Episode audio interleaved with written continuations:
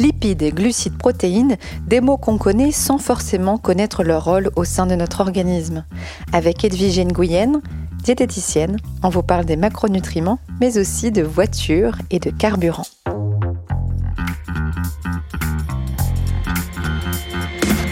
Vous avez une question ? On a la réponse. Vous écoutez Conseil Sport, le podcast Bien-être, Santé, Nutrition de Decathlon. Bonjour Edwige. Bonjour Céciliane. Comment vas-tu ? Mais écoute, je vais bien, merci de me recevoir de nouveau aujourd'hui.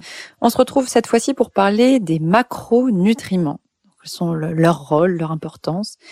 Et je commence tout de suite. Quels sont ces fameux macronutriments dont nous avons besoin pour un fonctionnement, on va dire, normal de notre organisme ? Alors la première chose qu'il faut savoir, c'est que euh, dans l'alimentation, nous, on mange des aliments. Ça, ça va. Là, c'est, on parle en aliments essentiellement, et que ces aliments sont euh, du coup composés de différents euh, éléments qu'on appelle les nutriments, les macros, donc ces fameux macronutriments, et il y a les micronutriments. Donc par rapport aux macronutriments, on a les protéines, les glucides et les lipides. Donc les protéines, c'est tout ce qui va toucher à la construction musculaire, à la croissance, euh, enfin voilà, tout ce qui qui constitue le, le fait de créer, de construire. Les lipides, ce sont les graisses, hein, les acides gras, et les glucides, ce sont les sucres. Et dans les sucres, on va différencier différentes choses. Il y a ce qu'on appelait anciennement les sucres euh, lents et les sucres rapides, ou maintenant les sucres simples et les sucres complexes, qui sont des sucres qui vont agir au niveau du métabolisme de façon un petit peu différente. Pour simplifier, Pour voilà. simplifier les euh, choses, je sais pas si tu as d'autres questions qui... Alors, euh, les qui protéines, j'ai plutôt compris, ça nous sert à construire, comme tu dis, hein, ouais. que ce soit euh, au niveau des os ou des muscles. Par contre, pour les lipides, moi j'ai vraiment besoin de savoir quels sont leurs rôles aux lipides, parce que c'est souvent eux qui sont décriés. Et les glucides, je pense qu'il faut aussi revenir là-dessus. Donc, j'aimerais que tu détailles ces deux macronutriments. Alors, euh, encore une fois, je vais repartir d'un, d'un tableau assez global et ensuite, si tu veux bien, je vais affiner le mmh. rôle de chacun. Euh, alors, c'est une proposition, ça reste euh, sujet à discussion et, et et voilà, je pense que même entre spécialistes, il y en a qui vont être plus ou moins euh, en accord avec cette proposition euh, visuelle okay. et d'autres moins. Donc après voilà, c'est personnel. Mais euh, en tout cas pour euh, l'expliquer aux patients que je reçois, c'est des choses qui permettent quand même de bien visualiser. Donc euh, ces macronutriments, souvent moi je je donne l'image d'une voiture, où les protéines euh, seraient euh, à l'image de ce qui correspond à la carrosserie, euh, à la tôle, enfin voilà tout ce qui est structurel, structure. voilà mmh. ce qui est structurel, ce qui va porter, ce qui va construire euh, euh, l'essence de la voiture. Les lipides, c'est un petit peu euh, l'huile qui va graisser le moteur et qui va faire fonctionner euh, la, la machine. Du reste, quand on a une panne d'huile, ben ça tousse. Enfin euh, voilà, c'est pas, je suis pas très bonne en mécanique, mais généralement ça passe quand même bien dans le, la visualisation. Et les glucides, c'est un peu le fonctionnement d'essence, en sachant que les lipides et les glucides, majoritairement, fournissent de l'énergie hein, pour alimenter cette voiture. Mais si on doit sectoriser, c'est vrai que euh, j'aime bien parler des, des, des glucides comme l'essence qu'on met dans une voiture. Euh, là où je, j'aime bien aussi faire le, le lien, c'est que on a beau avoir une très très très belle voiture de grande marque, euh, très très chère, ben à partir du moment où on met pas d'essence, même la moins chère possible, euh, généralement la voiture elle elle roule pas. Et euh, si on a une très belle voiture et on a une pompe à essence pas loin et que ça fonctionne très bien, euh, si on n'entretient pas son son engin, dans tous les cas, euh, il va y avoir une problématique, une dysfonction quelque part qui fait qu'on pourra pas l'utiliser. Donc ça, ça permet aussi de de remettre l'importance des rôles d'un effet matrice où les protéines, les glucides et les lipides, ils sont interdépendants. Ils sont interdépendants, ils interagissent ensemble, même si les rôles de chacun vont être un petit peu différents. Euh, voilà, il y a cette notion de globalité qui est importante et qui, à mon avis, sera un sujet sur lequel on va revenir euh, aussi euh, après. Et donc sur les lipides, euh, donc les acides gras, les, les graisses, en fait leur rôle, euh, il y en a plusieurs, on les appelle ça des acides gras essentiels, c'est que ça joue, ça participe au bon fonctionnement de tout ce qui est cérébral, de tout ce qui est visuel, ça participe au bon fonctionnement cardiovasculaire. Souvent on oriente plutôt vers les bonnes graisses. Hein.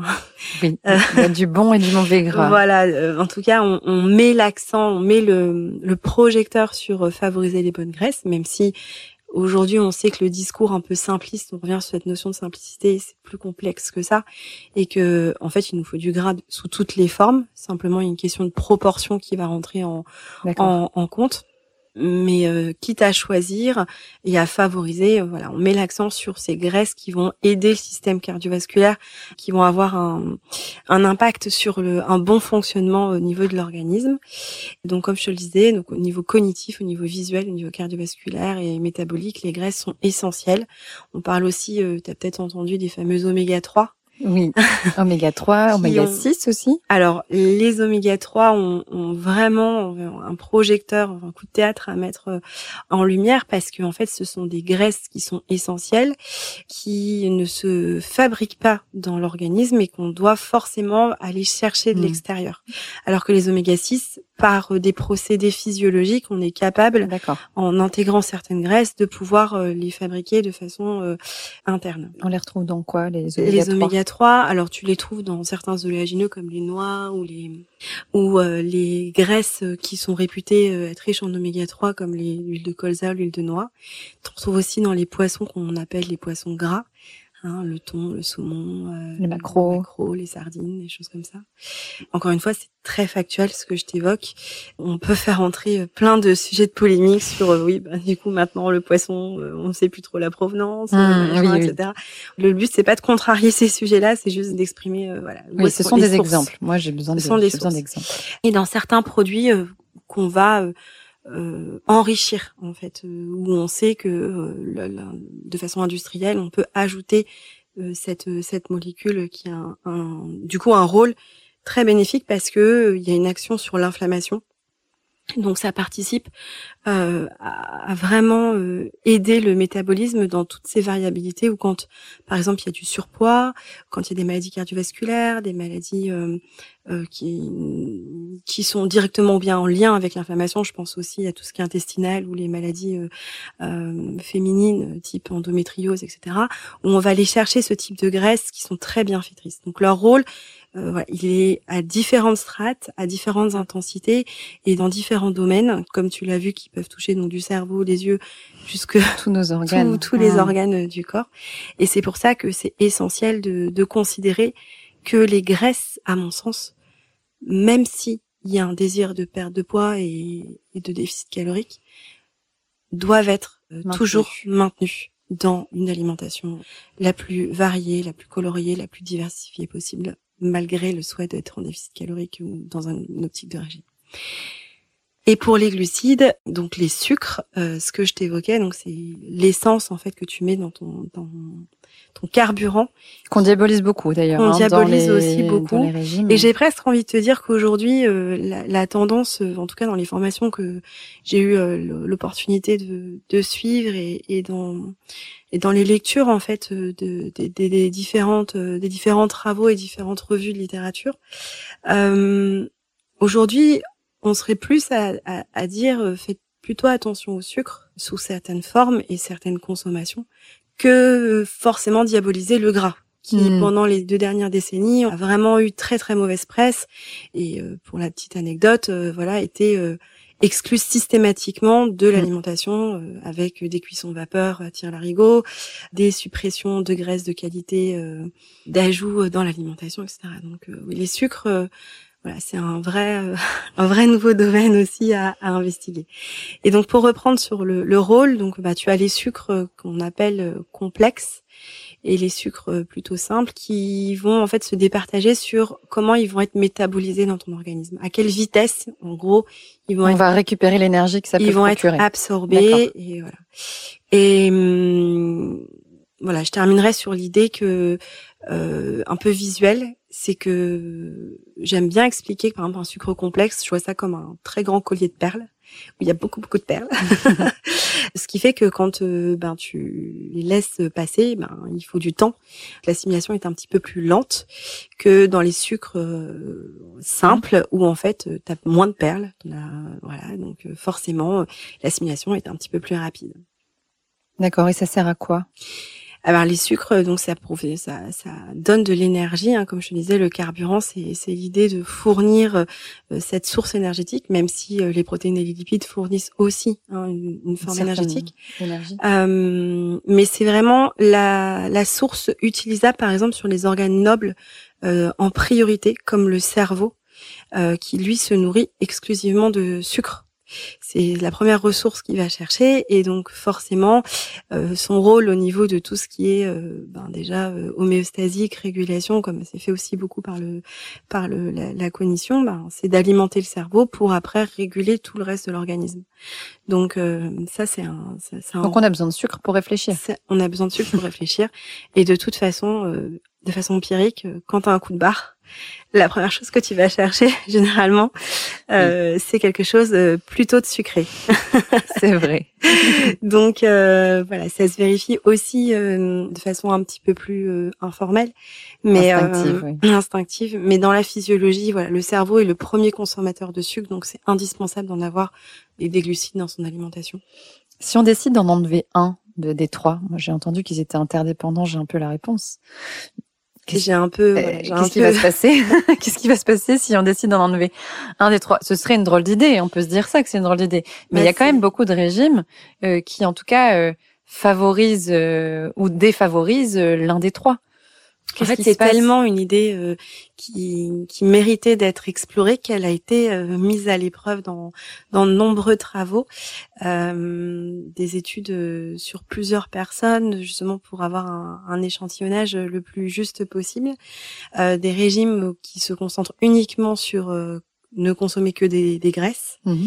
euh, ou bien ne consommer que des, des glucides, donc des sucres, ou des régimes euh, qui excluent complètement l'un ou l'autre.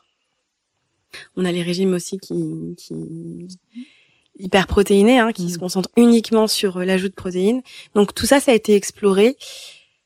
Je veux pas spoiler le truc, mais euh, en gros, les, les effets sur le. En, encore une fois, ça dépend, euh, ça dépend euh, la recherche. C'est-à-dire ça dépend de l'objectif. L'objectif euh... sur le court, le court terme, il y aura un résultat euh, de modification. Alors, souvent plutôt en déficit calorique, mais sur le moyen et long terme, euh, ce qu'on a évoqué dans le précédent sujet, euh, c'est que... C'est, euh, on va, on va pas... pas faire référence au précédent sujet, parce que ça se trouve, il y aura des choses entre-temps. Ok, d'accord. Donc j'efface. Donc en tout cas, ce qui est sûr, c'est que ça dépend de l'objectif. Donc sur le court terme, le métabolisme va s'adapter. Sur le moyen et long terme, euh, ça sera pas fonctionnel et ça sera plutôt à tendance délétère, parce que euh, dans tous les cas, quand il y a une suppression euh, d'un, d'un macronutriment, il y a des, des impacts euh, qui sur le métabolisme qui ne peuvent pas être suivis mmh. et qui seront néfastes. Qui seront néfastes. La voiture n'avance plus. La, la voiture ne, ne n'avancera plus. Les régimes dont je parlais tout à l'heure pour les graisses, c'est le régime Atkins, euh, qui est assez connu. Après, tu as les régimes comme la keto pour le sucre et les régimes euh, protéinés, euh, hyperprotéinés sur euh, que les protéines. On sait que c'est des régimes qui ne sont pas pérennes dans le temps et qui euh, entraînent en plus des, des dysfonctionnements assez euh, conséquents sur euh, certains organes du corps et le métabolisme en général. Quelle vigilance tu peux apporter sur euh, ce genre de pratiques alimentaires ? La première, c'est encore une fois de, ben, de reclarifier l'objectif de, du souhait d'aller dans ce type d'alimentation, de prioriser l'un ou l'autre macronutriment. C'est quoi le besoin, en fait, derrière de choisir de faire une diététique exclusive en protéines ou exclusive mmh. en glucides ou en lipides, et de bien attirer l'attention que, comme je l'ai évoqué tout à l'heure, pour moi, il y a une interdépendance. Aujourd'hui, le corps, il est fait pour fonctionner avec ces trois macronutriments plus les micronutriments. Donc physiologiquement, même s'il y a une adaptation sur le court terme, euh, la régulation, elle, attention ça va, aux conséquences. Ça va, voilà, ça va pêcher à un moment sur le moyen et le long terme, sur les organes, euh, les organes généraux de l'organisme, sur le métabolisme complet, et ensuite euh, sur plein d'autres facteurs de répercussion de l'individu au-delà de sa physiologie, c'est-à-dire les facteurs environnementaux, sociaux, psychologiques. Euh, voilà. Oui, ça donc, va impacter. Ça va impacter, voilà, le comportement. La, exactement. Donc la vigilance, elle est vraiment à ce niveau-là. Et encore une fois, la priorité, c'est de d'être bien encadré par des professionnels de santé, de bien aussi redéfinir s'il y a un intérêt thérapeutique ou pas dans certaines pathologies, les gens qui sont malades, c'est juste essentiel voilà. de supprimer tel ou tel euh, macronutriment. Sur une personne euh, qui euh, a un souhait euh, plutôt de conditionnement de, de satisfaction corporelle, je mets vraiment euh, un indice plus, plus, plus de vigilance et un besoin d'encadrement euh, majoré. Merci Edwige. Donc si on veut euh, conclure cet épisode, les macronutriments sont interdépendants, on en a besoin pour avancer. Et si on se pose des questions sur le sujet parce qu'on aimerait bien tester à droite, à gauche, et cetera, on s'entoure des personnes professionnelles, que ce soit médecins traitants ou diététiciens, diététiciennes, comme tu l'es, pour pouvoir avancer sereinement. Merci Edwige. Et en sécurité. Et en sécurité. Merci. Merci. Si cet épisode vous a plu, n'hésitez pas à le partager. Et si vous en voulez encore, ajoutez des étoiles sur Spotify et Apple Podcasts.